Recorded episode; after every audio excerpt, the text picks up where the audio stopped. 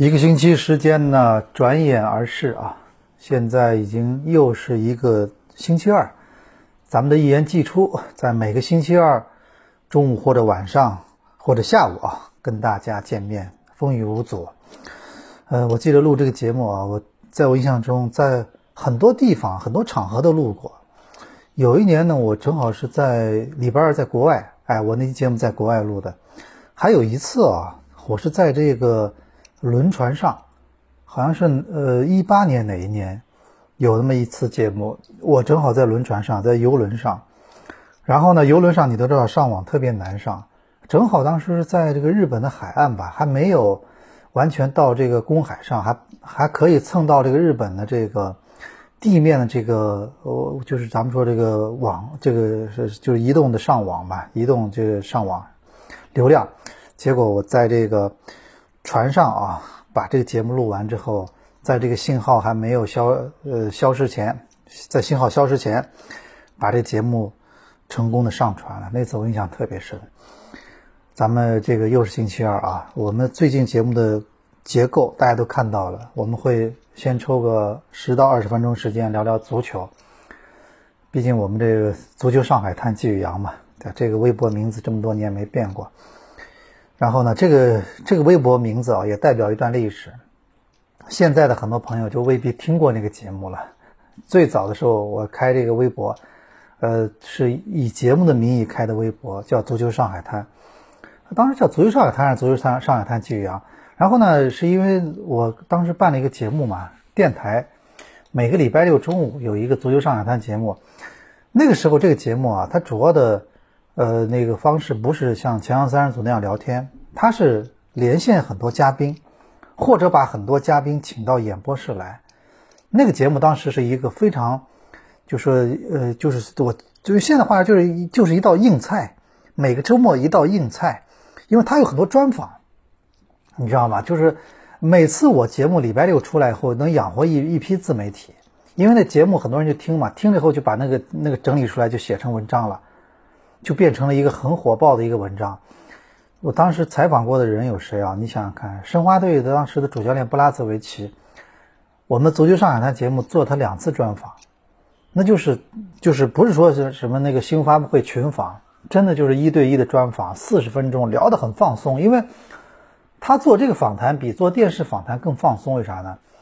电视访谈你还不能。你还必须要稍微说话，还稍微比较注意。另外，你你还不能什么很放松。他做我们节目，他可以一边录音，我们给他别个话筒，他一边抽烟了，什么一边干嘛？所以他聊了很多非常精彩的话题，包括当时申花的老板朱俊，昨天上海滩节目也做过几次，包括现在的总经理周军也也在演播室录过两期节目。有一年，当时徐志康现在已经去了上港了，呃，有一年做上海申花队的主教练，上任之前。特意我把我请他到了这个那个电台，当时电台当时九九九四零体育广播是在南京路，就是五星体育电视的楼上，楼上楼下反正就是一幢楼，所以当时请他来，还录了一期呃那个这足球上海滩的专访节目啊，很多连线更多了，连线连线了很多国内的一些足球大咖了什么的，有很多的当时的连线，包括有一次都连线到了李承鹏。你要知道，这个李承鹏在这个，呃，在这个，呃，后来有段时间里很少在聊足球，有一次也聊了一次。所以，足球上海滩季宇阳这个足球上海滩这个是这么来的，后来就一直没变过嘛。这节目后来呢也也也不办了，呃，然后呢就说这个，因为确实这节目办的比较累，每个礼拜要去连线，然后呢，呃，确实也比较辛苦啊。这节目当时做的。所以给大家介绍呀，这节目还是这个是名字是这么由来的。我们就是咱们这咱们这个一言既出啊，也是你看我这人比较能坚持。你看一言既出，我是记着一六年什么时候开始的？哎，当时之前他们呃没有这样的节目，他们说当时之前的节目都是两三个人一起聊，那个年代这样的体节目不多，一个人从头砍到尾的。呃，然后呢，蜻蜓 FM 找到我，我们想试一试。最早第一期大概五千多人，一开始就是几千人在听，就是几千人，五六千，哎，最早那那名字想了大概一个月，后来想了一言既出，然后那个最早就是几千人在听，结果现在每期都是随随便便都是十几万啊，以很多节目累计的都几十万了。感谢大家啊！我们通过这个交了很多朋友。我好几次啊，我在外面吃饭，我觉得我这人啦，这长相呢，其实就是一个很普通的一个这么一个长相，但是我这声音是有点辨识度的。所以出租车司机呢，我现在打车不多嘛，坐地铁或者有时候网约车比较多。出租车司机很多一上车，我说去哪里，他总下意识的回头看一下，哦，啊老那个，他对声音比较熟悉。有有有有时候我在外面等电梯的时候，跟别人打电话什么，旁边就会有人过来说，啊那个老纪怎么怎么，他就是听到声音听出来了。还有一次是在一个地方吃饭，也是在那吃饭，然后正好接个电话，我就说了几句，然后对面十米处走过来一个男的，也在吃饭，他听到了，他过来，他一边拿着手机一边过来，我以为要拍照什么，后来他拿手机，他特意到我面前给我看，说这个。我是你那个节目的一言既出的听众，哎，所以我也比较感谢啊。就是，当然我这节目开发出很多功能，也我有一个朋友是每天正好，他说，哎，你四十五分钟正好，他说我每天健身房就是四十五分钟听你的节目正好。我有个朋友是说，一个男的嘛，上海男的朋友是上海的这个男男的这个，呃，男孩子这个在家里烧饭挺多的，做老公之后烧饭挺多，他就告诉我，正好把你耳机插上，开始听你节目。是一一期节目结束了，这个这这顿饭也烧好了，啊，还有现在更多的功能是人家觉得用来当催眠的，虽然这个一第一次听觉得怎么人这这这感觉怪怪的，这人家因因为一个一个人说话让别人容易睡着呢，不是好事儿，听听上去不像夸人，对吧？就说明你枯燥嘛。但是哎，大家觉得可能觉得我的语速了什么的，哎，就是挺适合催眠的，好。也是也是一个很重要的作用啊！睡觉是健康的绝对的基础，对不对？人体在睡觉之后，你要记住一点，人的身体了，白天都是在不停的在发挥能量了，在在不停在消耗的。当你睡眠之后，人体才开始真正开始修补自己，这一天的损耗，这一天的很多东西，它开始新陈代谢，它开始修复自己。所以就睡眠时间，为什么说？睡美人，睡美人，美人都是睡出来的。就是这个很多那个好看的女孩子，她不可能天天熬夜，她不可能皮肤特别好。好看的美丽都是睡出来的，美容觉，对吧？她睡觉的时候在自我修复，在在自我更新，换了新的皮肤了，每天换一张新的脸，那你可不就很健康吗？可不就很青春，永葆青春吗？大家说是不是？啊，所以这开场白今天咱们节目就是轻松啊，轻松啊。所以跟大家聊这么多，这一言既出也是，你看不知不觉坚持了这么多年，一六一一七是一六是吧？是一六还是一五？一六一七一八一九二零，你看第五年了啊，两百多期了啊，已经接近一个亿播放了。虽然跟一些什么一些节目还是有差距啊，咱们毕竟足球还是一个比较，足球说白了啊，还是一个比较，呃，怎么说呢？是吧？它不是一个现在一个特别。不是一个全民的喜欢的东西，还是喜欢的人多，但是还没到这份上。中国人对体育呢，其实还是，呃，一言难尽啊。好了，咱们言归正传啊，咱们今天节目呢，上半部分会聊一聊这足球，会聊一聊。下半部分呢，我不知道今天的开场音乐呢，有的人是不是会熟悉？呃，因为前两天有个是有有一个咱们看到有个消息啊，就是九十岁的。英国影星星肖恩康纳利去世了。呃，我觉得人在九十岁去世啊，已经算是就是咱们说的功德圆满了。九十岁嘛，那我觉得已经算非常长寿了啊。他已经去世了。然后呢，肖恩康纳利，我我倒确实这期节目啊，这期节目后半段我准备就是聊他，因为我觉得这个。咱们说很多明星，肖纳康纳利、肖恩康纳利呢，我们其实看他资料都知道，他最早是第一代第一代零零七。但你要是第一代零零七看过的人并不多呀，而且当时又不像现在，第一代零零七，我们现在跟大家说，大家都一头雾水。我们知道他第一代零零七，但是你很多人没并没有看过他演的电影啊，没有好好的去看。当时，而且当时电影拍的手法，你现在不一定喜欢看。但是并不妨碍他为什么我们很多人现在熟悉他喜欢他呢？因为他在他老年之后，他演了很多电影，我觉得给我们的印象特更深。我甚至认为啊，他老了之后他演的很多角色，是我印象中就这个荧幕上的老年的形象里面最成功的，就前三位的之一。咱们知道有有几个是老了之后演的角色，让人觉得比年轻时候印象更深，对不对？有有谁呢？比如说那个伊那克林德伊斯特伍德，对吧？后来又导又演，非常晚年生活非常精彩。所以你说这很多男的六十多岁退休啊，我觉得这退休真的是，其实是你别以为退休就真的让你就休息了，在现在这个人呢，这生活大家如果生活方式健康的话，如果医疗条件更好的话，都很长寿的。一退休之后，你还有大把的事情可以做，你说是不是？六十多岁、七十多岁、八十多岁，你大把的时间可以，大大太多的时间可以，太多的事情可以做，是吧？我觉得肖恩康纳利。他真的老了之后，他演的一些角色给我印象特别深，比如说那个，我我今今天我开场曲用的是什么呢？就是说，呃，勇闯夺命岛，啊，这个这个这个片名是翻译是典型的，个我觉得是港式译法，就勇闯夺命岛。你看，其实它的名字就是 Rock，就是岩石，The Rock，就是因为那个岛吧，在那个好像应该是在洛杉矶洛杉矶就是旧金山那个，它那个。就就好像就是在海面上，这本来就是监狱。他现在呢，他就把这个景点，然后的就是这个岛的名字就叫这个名字，就叫岩石，就叫这个。所以，但是那个电影啊，我为什么觉得印象太深了？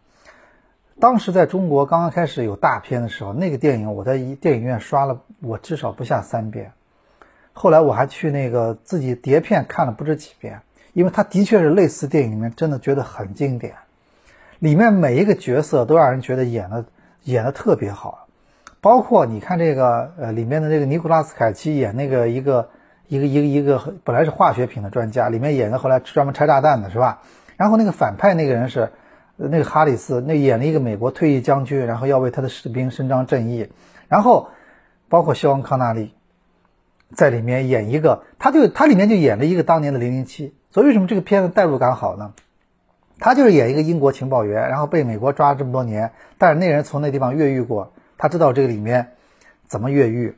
那里面演的真的好香克兰那感觉，对吧？他一点不觉得他老太，他里面那种状态、发音，真的帅帅就是太帅了啊！呃，在我在我印象中啊，一个这个角色印象给我印象特别深。咱们今天配这个开场曲了，就是那个《勇闯夺命岛》里面有一段音乐呢，它有一段音乐大家都比较熟悉啊，就是。有一段音乐，我相信啊，呃，那个很多人可能都都看过，都看过，都对这音乐特别熟悉，因为他是，他是很多时候他才会会用到这个音乐，你们可以听一下啊，这这感觉。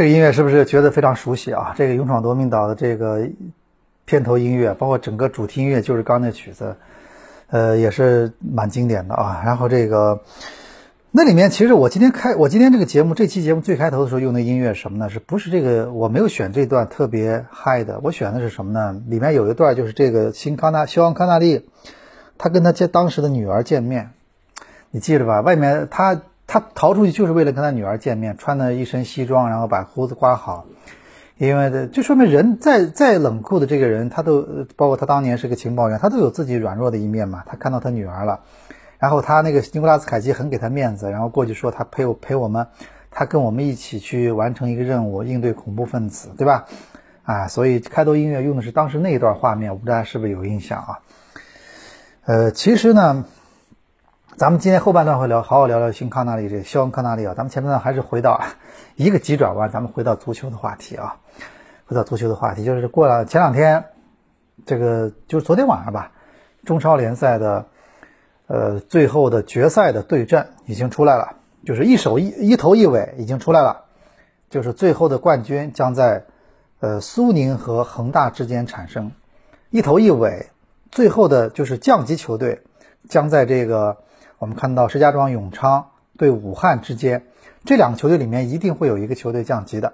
就最后的这个，咱们说这个保级也是淘汰赛嘛，啊，只不过保级到后来留留在最后的球队是最危险的啊，不像夺冠留在最后的球队是夺冠，一个是往往上打，就通过不断的赢球往上打，最后两个队争冠军。保级是不断的输球往下掉，掉到最后无掉无可掉了。好了，两个球队要做 PK 了。武汉和这个石家庄永昌这两个队的两回合比赛，输球的一方将直接降级，赢球的这一方将和这个中甲的球队进行一个 PK，然后最后呢，呃，看能不能保级啊。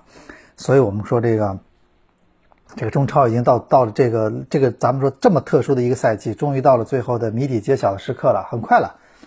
今天是差不多三号，就是一个一个八号十二号吧，就过几天休息几天啊，就就两回合的决赛。包括宝鸡的那个生死战，呃，最后的冠，最后的这两个队队呢是恒大和这个苏宁啊。就是我觉得恒大这场呢，其实并不意外。恒大这场，我觉得昨天恒大踢的就是比国安更加有霸气吧，更加呃有这个能有这个能力吧。第一回合其实我觉得国安其实当时一一度还创造了很多机会，但是第二回合我们觉得。反正恒大完全是露出了这种冠军的这种状态啊，他现在越踢越好，到后来状态，你看啊，不像咱们说有的球队呢越踢人越少，他的越踢越强，但是没有说呃是那很多主力阵容里面很多人伤病，然后呢就就他一直在轮换嘛，所以就轮换的好处嘛，他而且他我觉得有时候有时候有时候就是这样，有时候有时候一个球队啊就越赢球，大家的状态越好。反倒是有时候，就是说，有时候输球或者怎么呢？可能有时候会越越越来越心气儿，各方面都不是很顺。这这是说说不清道不明的事情。另外呢，咱们看这个苏宁啊，苏宁这场呢，我觉得可能多少有点出乎一些人的意料。本来很多人预想可能是上海上港能进入决赛，毕竟上海上港这几年。一直在跟恒大争这个联赛冠军，但是坦率的说，昨天那比赛来看啊，就上海上港踢的就没有苏没有苏宁好，对吧？咱们，呃的，其实我们说这个上海德比之后，当时我们那期节目我记得就聊过，就是德比之后那天我们就说过，就说上海上港今年呢小组赛里面打的不错，呃，然后到后来呢我们就发现是，但是发现这个球队呢，就是说他跟他最强的时候，呃，咱们说一八年、一九年、一一八年相比啊。还是在走下坡路，不像恒大。其实你说跟他前两年最强的时候，他他现在规划球员这个东西，他在国内是最强的，人最多的、最好的。他的也就是韦世豪这一波球员，他也是国内最好的。加上保利尼奥这几个外援，塔利斯卡这些外援，他也是国内最好的呀，也是属于国内最好的外援，对不对？他门将稍微弱点儿，后防线稍微，但但是他有蒋光太这样的球员，所以他整个来说，他仍然是一个。不断的通过新的领域的一种一种捷足先登，他让自己这个整体实力仍然在中超属于第一第一集团，稳稳的最强，是吧？那上上港呢，就是这场比赛我们感觉啊，就是这几场比赛感觉就是什么？就是球队呢，包括踢德比第二第二回合的时候，当时我们在现场，我们的感觉就是，如果就是第二第二回合踢申花那么样一个表现的话，几个外援都在场上，但是如果那样的状态的话。那后面的比赛是很难过关的，不一定能过关的。那昨天那个苏宁的苏宁就是嘛，是吧？苏宁呢，就说那个在少一人情况下，后来完成了一个逆转啊，然后完成了整个一个一个逆转，然后最终呢进入到决赛。咱们说苏宁呢，其实这队呢，呃，这几年也也真的挺挺那个，也经历蛮丰富的。因为一六年之前呢，只是顺天嘛，一一六年一五年年底之后呢，就变成了苏宁。苏宁也是知道，咱们知道国内是最最有实力的民营企业之一嘛，也是这个许家印啊、马云这些人的朋友圈。老板张近东，他同时投了国际米兰。就我们发现什么，就是说这一年啊，其实第一年呢，一六年是苏宁当时进来之后呢，手笔最大，而且效果看来当时也是最好的。那一年联赛第二名，而且是第二名比第三名要多些分数的，跟恒大差那么几分，也就是当时他的状态就是恒大的挑战者。然后直接的到了一七年，球队滑滑坡特别厉害，一度快保级去了。然后一八年好了，回回来点儿，一九年好了又回来点儿，到了第四。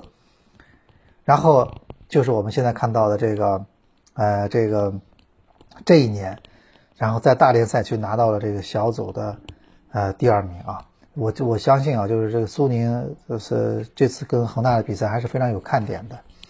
今天我看到报道了嘛？卡纳瓦罗说了，说这个，说这个，我在这个大联赛区比赛结束的时候，我就跟那个苏宁的主教练奥拉罗，有他们俩在西亚好像一起搭档过，就跟他说了，说我们相约在决赛相见。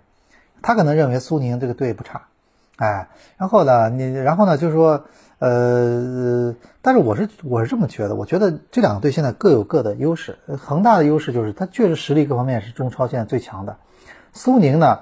国内球员也不错，然后外援呢，他也是呃人比较齐整，各个条线上都有外援，对吧？他不像恒大那么突出，有保利尼奥这样球员，但是他呢，特谢拉，特谢拉有时候依然是威胁很大那个人啊。但是我们就不知道决赛前呢，苏宁这些之前说的传的一些问题，是不是会在决赛前成为一个隐患，对吧？毕竟决赛这种东西，要所有东西都要都要都要出都要创造到对球队最有利的环境，你才能去争这个冠军嘛。是吧？毕竟今年是一开始几月份，我们听到过苏宁什么因为欠薪了什么这些事情，对吧？这个包括是不是罢训了？后来尽管辟谣了，但是好像了解下来，这个事情也不是完全是空穴来风。所以在决赛前，这个就有时候就可能就对球员的心理影响就比较微妙了啊。呃，另外，我觉得江苏苏宁呢，这次比赛在南京进行嘛。呃，尽管这次咱们有很多的规规定，比如说球迷到场人数都比较有限，但是毕竟，嗯，那个在苏州啊，刚说错了，苏州毕竟也是江苏的一个城市，它，它那个虽然江苏苏宁平时主场在南京，但是我相信江苏球迷、南京球、苏州球迷也会把苏宁当做一个主队的，所以对他们来说也是半个主场作战啊，这也是可能他的一个优势。到时候咱们看看这个决赛里面会是怎么一个状况，这也是到时候也是一个今年中超联赛是不是这两个球队夺冠呢？你都是可以说一说的。比如苏宁夺冠，那就说明一个新的联赛冠军就诞生了。那那如果是咱们说如果是那个谁呢？恒大呢？那那就还是恒大，对吧？那未来几年看着趋势，那还依然是恒大，对吧？啊，所以我们会看一下啊。哎，但是保级这边呢，我觉得武汉这个保级倒是真的是，据说都是自己作的啊。一个第一阶段在夺冠组一一度停留过那么长时间球队，现在到了离保离降级就差一步的地步啊。这可能也是确实自己折腾出来的，我们很多都没有做出正确的决定啊。然后石家庄永昌呢，这也是昨天值得一提，就是昨天和青岛黄海这个，你看这前吴金贵吴指导以前带带申花拿过冠军。拿过足协杯冠军，拿过联赛冠军，但是倒是昨天，他赛后的这个状态是我们觉得比较少的。他以前在这种场合，他拿冠军以后，他也没有说特别会哭了、会流泪了什么的。昨天真的是，后来我们也了解了，他后来也也反馈了，说确实是因为受球员的感染，因为人人的这种一，我相信肯定是一直在压力中的。因为今年联赛刚开始，刚接手的时候，球队打得不错，但后来就一直就不好。然后到了第二阶段，对吧？连着这个第二阶段，然后终于在这个时候完成保级了。那我相信这种压力的宣泄啊，终于一下保级了，这可能是肯定是想法不一样的。而且在一个实力其实比自己还强的球队面前保级了，的确如此啊。咱们中超联赛呢，就接近于这个，马上就接近于大结局了，我们也会拭目以待。国际古足坛嘛，现在欧洲嘛，现在这个。呃，这个疫情还是蛮严重，但是足球还是在照常进行。呃，包括国际足联主席英凡蒂诺都都检测阳性啊。那这个，我相信对他们来说，这个足球啊，我觉得足球的完全要恢复到我们完全以前那种正常呢，还要花一段时间。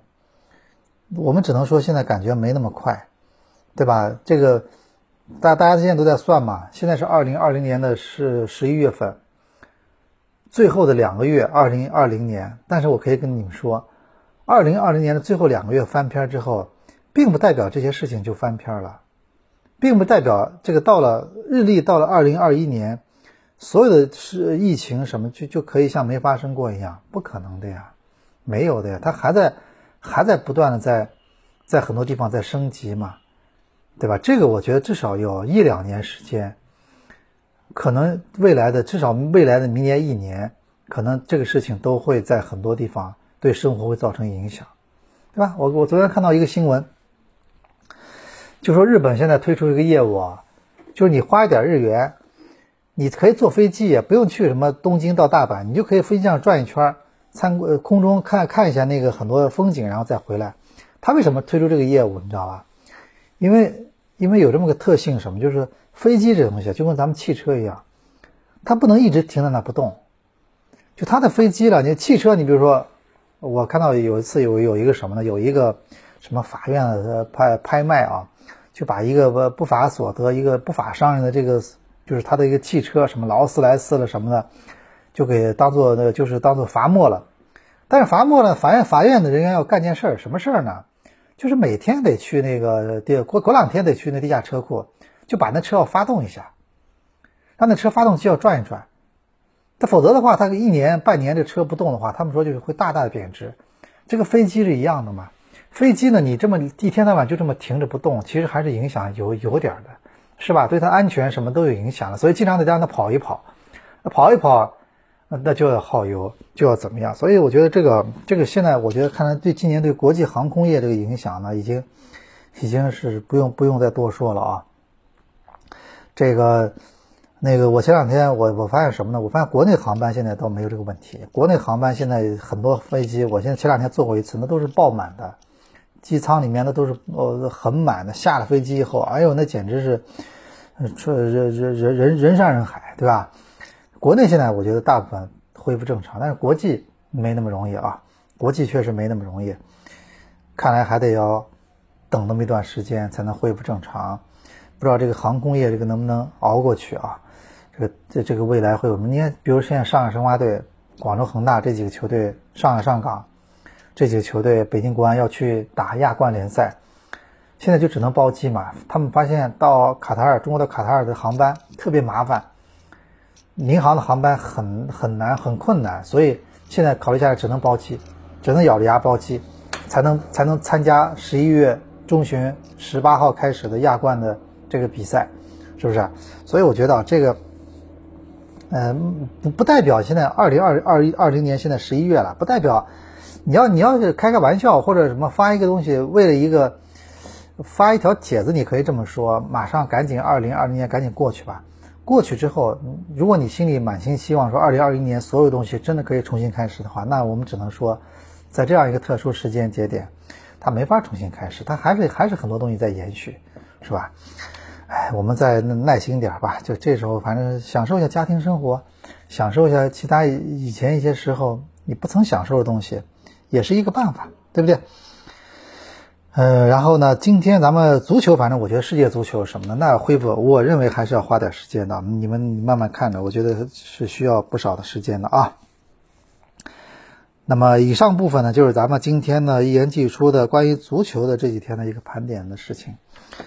接下去呢，就回到我咱们一开始预告过的话题，就是今天你想聊聊新康纳利。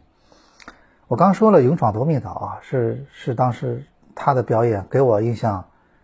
呃，特别深的一部电影，对吧？这个片子呢，呃，里面它里面是非常重要的角色，而且我甚至觉得他的角色那种产生的光芒不一定输给尼古拉斯凯奇，大家觉得是不是？他演那个，包括他演那个人怎么样，让他们在这个怎么样在那里面，就等于是当时他们这个小分队嘛。其实这个，所以为什么说这个片子当时好看呢？这个片子就是真的是，他就说还是对。他虽然他讲了一个美国的将军那些一下一下等于像叛国一样的，就是做恐怖分子，但是他还是在渲染他他们很多东西的好。你比如说，它里面有个镜头，就是他们被人包围了，发恐怖分子把他们在那个地方，他们突击队上去以后，后来发现旁边全是恐怖分子，后来让他们放下枪，他们不愿意杀嘛，后来一下不不知道有人不小心开枪了，然后枪声大作，结果后来呃枪响结束之后，发现他的海豹突击队就是突击队那些人全部被打死了。当时那段对话我印象特别深。那个人上面那个人那个哈里斯演那个将军就说让你放下武器，但是下面那个人说你你也是我们曾经的军人，你知道我们我你知道我不能下这个命令，对不对？你知道我不能下这个命令。啊，所以我觉得这个这个电影其实这一段给我印象特别震撼，包括这个事情发生之后，你看，那个肖恩康纳利，那个尼古拉斯凯奇已经傻了，不知道自己该怎么办了。肖恩康纳利领着他到处知道他怎么样，所以后来其实主角我认为就肖恩康纳利在这个在这个角色演的真的特别好啊。另外之前还有部电影呢，我特别喜欢他的表演，就是那个就是这样的。我先给大家放一下这个开场音乐啊。你们可以，你们可以，你们可以感受一下，不知道你们是不是能，能那个呃，能听出来这个什么曲子啊？大家可以听一下啊，嗯。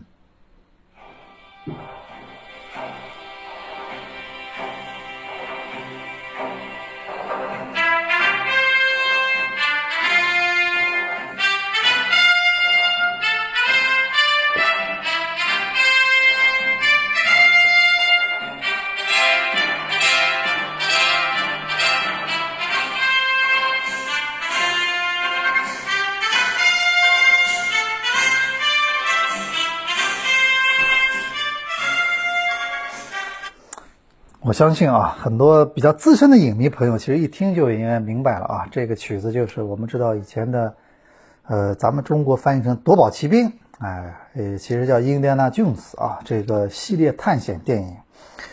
呃，然后这个，呃，这个电影其中有一集，其中有一集的主演就是肖，就是肖恩康纳利，他跟他跟这个哈里森福特演一对父子。那一集我印象中是的。最好看的一集就是圣杯嘛，就是讲那个呃叫圣战骑兵那集，是不是？它的背景放到了二战，就那集那种那种类型电影啊，我到现在都觉得它是一个，它是一个类似题材电影里面的一个的巅峰之作。特别是那一集，就是我说的肖恩康纳利跟他演那一集，就是这是这类似的电影里面，我觉得是巅峰之作。就这电影，如果现在在电影院看啊，我肯定带我带我带我家小朋友去看的。我觉得这里面充满了探险，同同时又是正能量，对吧？你看他这里面啊，他演的从就是从小开始，他就经经常去破坏坏人，从从里面偷东西什么，然后后来他开始去研究，而且正好赶上二战，这里面还有二战。你记不记得他们俩去去德国去去柏林要去拿一个什么日记的时候呢？被人挤着挤着，然后挤到跟前，希特勒，你记不记得那画面？你们看过没有？那画面。他们被人挤，他们穿了一身两身那个呃那个搞来的德国军装嘛，穿了两身就是把偷来的这个纳粹军官衣服，然后被人人潮挤着挤着，然后挤到了希特勒的跟前，那里面有希特勒，你知道吧？然后他手里面正好拿了自己那个寻宝的笔记本，希特勒呢以为是你们是不是来让我签名的，他就立刻拿个笔，帮在那个本子扉页签了希特勒的名字，这 样就当的话场面非常滑稽，然后包括里面。它就是什么呢？就里面充满了，就是它首先它要不断的解锁，就是不断的解各种谜，就这个就特别有意思。如果单纯是打斗的话，那没有什么好看的。它里面又有打斗，打斗场面，然后又有很多非常非常滑稽的画面，就里面让人觉得不不停的就是的就是就是在笑，就搞笑呀，幽默呀。他把探险变那么幽默，你知道吧？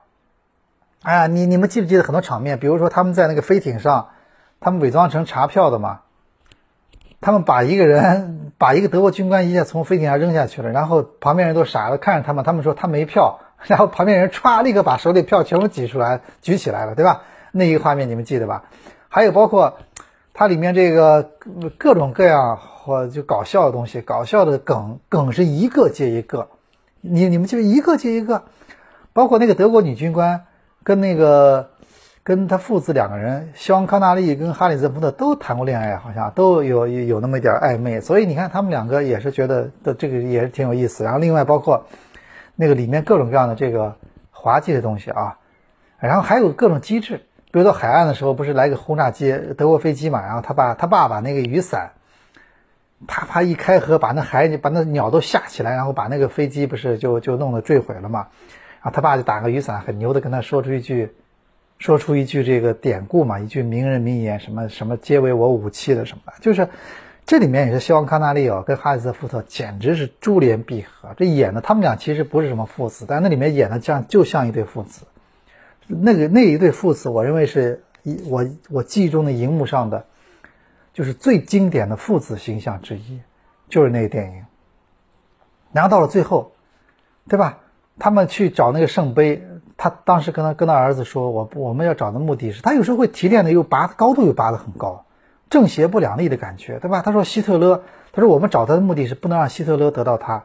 如果纳粹得到这个东西的话，你想想看，世界会怎么样？陷入黑暗了。所以。”他们这里面除了幽默，除了各种脑脑筋急转弯、动脑筋，还有这种上提炼到很高的这种东西，这种这种片段，三观这里面这不不是三观，就这里面这很多，所以这片子可以给孩子看，对吧？然后包括我们看到里面有一个什么呢？有一个里面有一个呃让我印象特别深的，还有就是他们最后的时候解那个谜底，就怎么样进到这个，不是他们进去以后嘛，他就三个提示嘛，就是叫。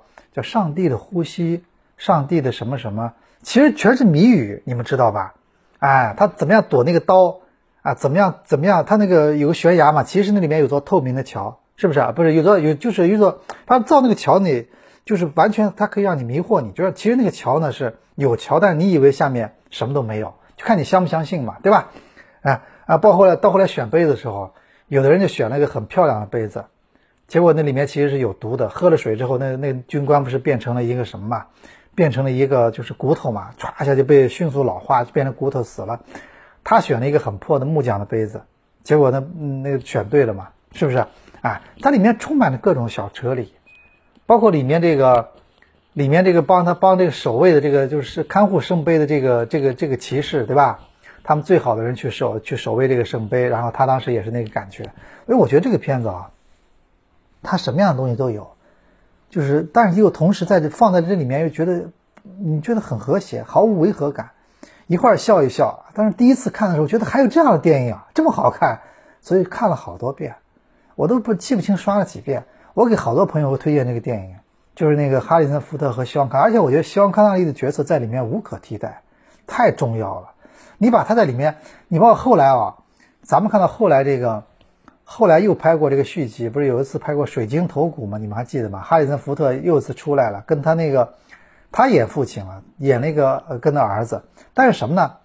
就没有那个那个当时那个里面那样的一个肖康纳利的感觉了，对吧？你这两个这这个这在在后来拍那集里面，那个哈里森福特变成了一个还依然干当年干的事儿，对不对？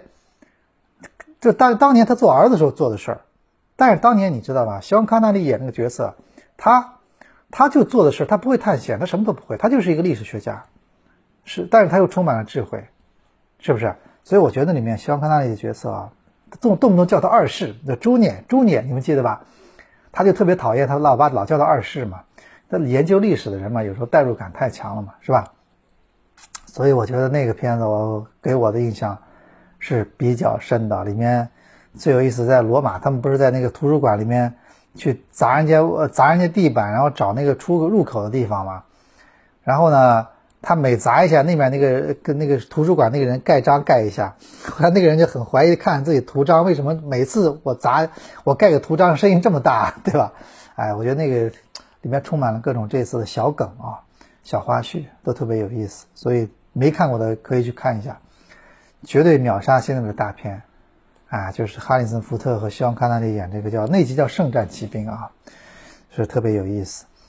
哎，我我就觉得我我所以我就想到什么呢？你你我是我是最早我就看到肖康纳利，我想到了一点就是什么呢？就是你看啊，咱们喜欢足球的人，咱们喜欢一个球员，你总归是从你开始喜欢他到最后他他踢的再时间长，他到最后都都有退役那一天，他都有天下足球要做他的那一天。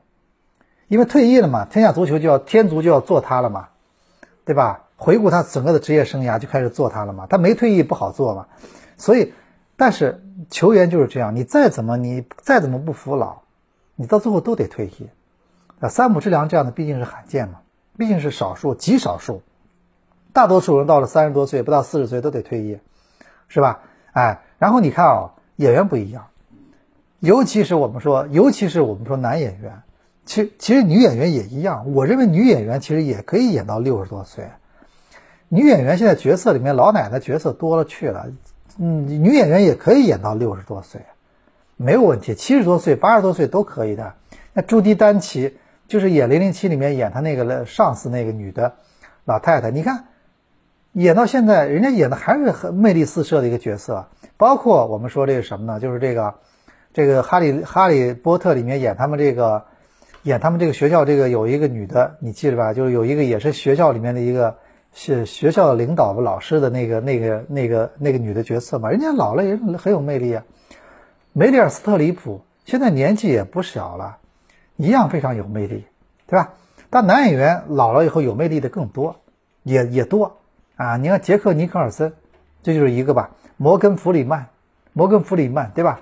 我我没见过他年轻的时候什么样啊。我看的时候他就是他就是一张很很老的饱经沧桑的脸，对吧？摩根·弗里曼演的多好。摩根·弗里曼老了以后，我相信他的片酬不输给那些小鲜肉。还有是是那个塞缪·杰克逊，大家知道吗？就是那个是，我也蛮喜欢一个演员。好莱坞这样的六十多岁、七十多岁，我相信他会一直演下去的。很多类似的这种演员，是吧？但是球员就不行，演演员就可以，你可以演一辈子，只要你愿意，你可以一直演下去，对吧？把自己状态保持的好一点，一直演下去。然后呢？碰巧我前两天，我先是有了这种感慨，后来前两天正好，希望康纳利不是去世了嘛？大家，英国的一个杂志叫《四四二》，就是英国一个足球的很专业的杂志，他他立刻那天做了一个稿子，他就讲了一个肖恩康纳利当肖恩康纳利当年跟曼联之间的缘分，因为肖恩康纳利当年其实踢过一段时间职业足球，好像苏格兰某个队踢过职业足球，然后呢，他这个踢职业足球，然后那个。被曼联看中了，他有场比赛，曼联当时的这个主教练，哎，就是去看球，我我我特意查了，曼联当时主教练去看球，然后正好看着他表现了，哎，正好看着他表现，那个我看一下，哎，对，他当时效力于苏格兰爱丁堡球队，然后在曼彻斯特比赛的时候，他被现场观战的那个曼联主教练就巴斯比爵士看中了。曼联给他开了一个合同，是周薪二十五英镑，在一九五三年，二十五英镑周薪，那就是英超的，等于是相当于现在二十万英镑了吧？那就顶薪了呗，那就反正相当于现在十万七八万英镑，那就很高了。然后呢，肖恩康纳利当时呢，真的非常动心，他说：“我真的非常想接受曼联的邀请，喜欢足球，儿时起足球就是我最爱之一，对吧？一直在踢球。”当然，他后来没有选择去曼联，原因就是因为他意识到一名顶级球员到了三十岁就已经过了巅峰，而我已经二十三岁了，对吧？所以我决定成为一名演员。事实证明，这是我最明智的决定之一。就他也考虑到这一点了。我作为球员，我得要接受我退役那一天。他觉得我无法接受，是不是？无法接受。呃，我只是我我无法接受，我这么年轻就要告别，就要就不能再做我最喜欢一件事儿，哪怕我做教练。我都不是我自己上去踢，这感觉是不一样的啊！演员你一辈子可以自己去演塑造角色，但是教练你不能上去踢吧？你除非教练兼队员，那也是不能不能一直坚持下去的嘛，对吧？啊！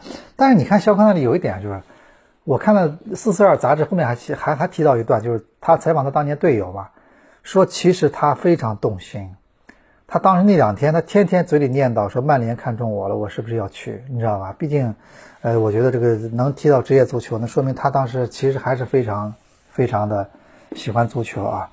所以我觉得这个也是一个，这咱咱们的对比嘛，就是演员，我觉得你喜欢一个演员，你好好，你演员可以做可以做一辈子的一个职业，真的。啊，其实很多很多，我觉得演员。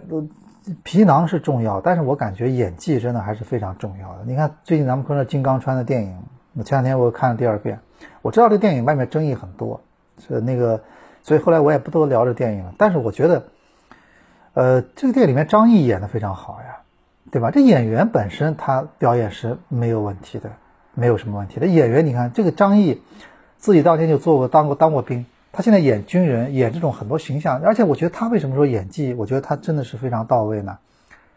最近两部电影，《八佰》里面他演一个逃兵，他演一个特别怕死，从头到尾都没有被唤醒的一个一个逃兵。你不像里面的那个武，那个就是那个叫欧豪演的角色，他一开始他也怕，后来他不怕了，他变成勇敢的战士了。张译在从头到尾那个电影里面，八百里面就是一个想回家的一个一个一个胆小很胆小的一个逃兵，一个一个什么我这算这账房先生对吧？但是他到了八百里面，他他他他他到了金金刚川里面，他立刻演一个非常勇敢的志愿军战士。你不觉得他你你不觉得他两个哪个不像？他都都演的像，这就是好演员。你就可以在这么短时间内让人同时接受两个角色。能演得这么好，是吧？哎，所以我觉得这个，咱们这个肖恩康纳利啊，虽然我们也知道他确实到到这个年九十岁了，你他零八年其实其实之后就不怎么演了，但是你还是觉得有点惆怅，就是毕竟我们这个以后，我相信明年奥斯卡颁奖的时候，如果明年奥斯卡能颁奖的话，因为毕竟现在这个疫情下面谁都不知道，如果他能颁奖的话，那我觉得肖恩康纳利肯定要出来一个。因为奥斯卡里面每年都会出来一一段画面，就是在过去这一年去世的很多电影人嘛，那个画面是蛮蛮煽情的一个画面，呃，让人蛮伤感的一个画面。那我们就知道，明年这个时候，肖肖恩康，明年这个这就是奥斯卡如果颁奖的话，这个画面一定会出现肖恩康纳利。哎，他以后他出现的角色以后，那只能是一个已故的一个影星肖恩康纳利了，对吧？所以我觉得这个的确是啊，生命就是这样一代一代，啊，所以我觉得，呃，还是希望每一个人在自己的属于自己的一生里面，都能这个，都能活出一个，呃，活出一个真正的精彩啊，呃，所以咱们这一期的这一期的一言既出啊，我们就大概跟大家简单的聊这么多，对吧？然后我们。的过去过去就未来几天会继续关注咱们中超的最后大结局，然后下礼拜二咱们再见。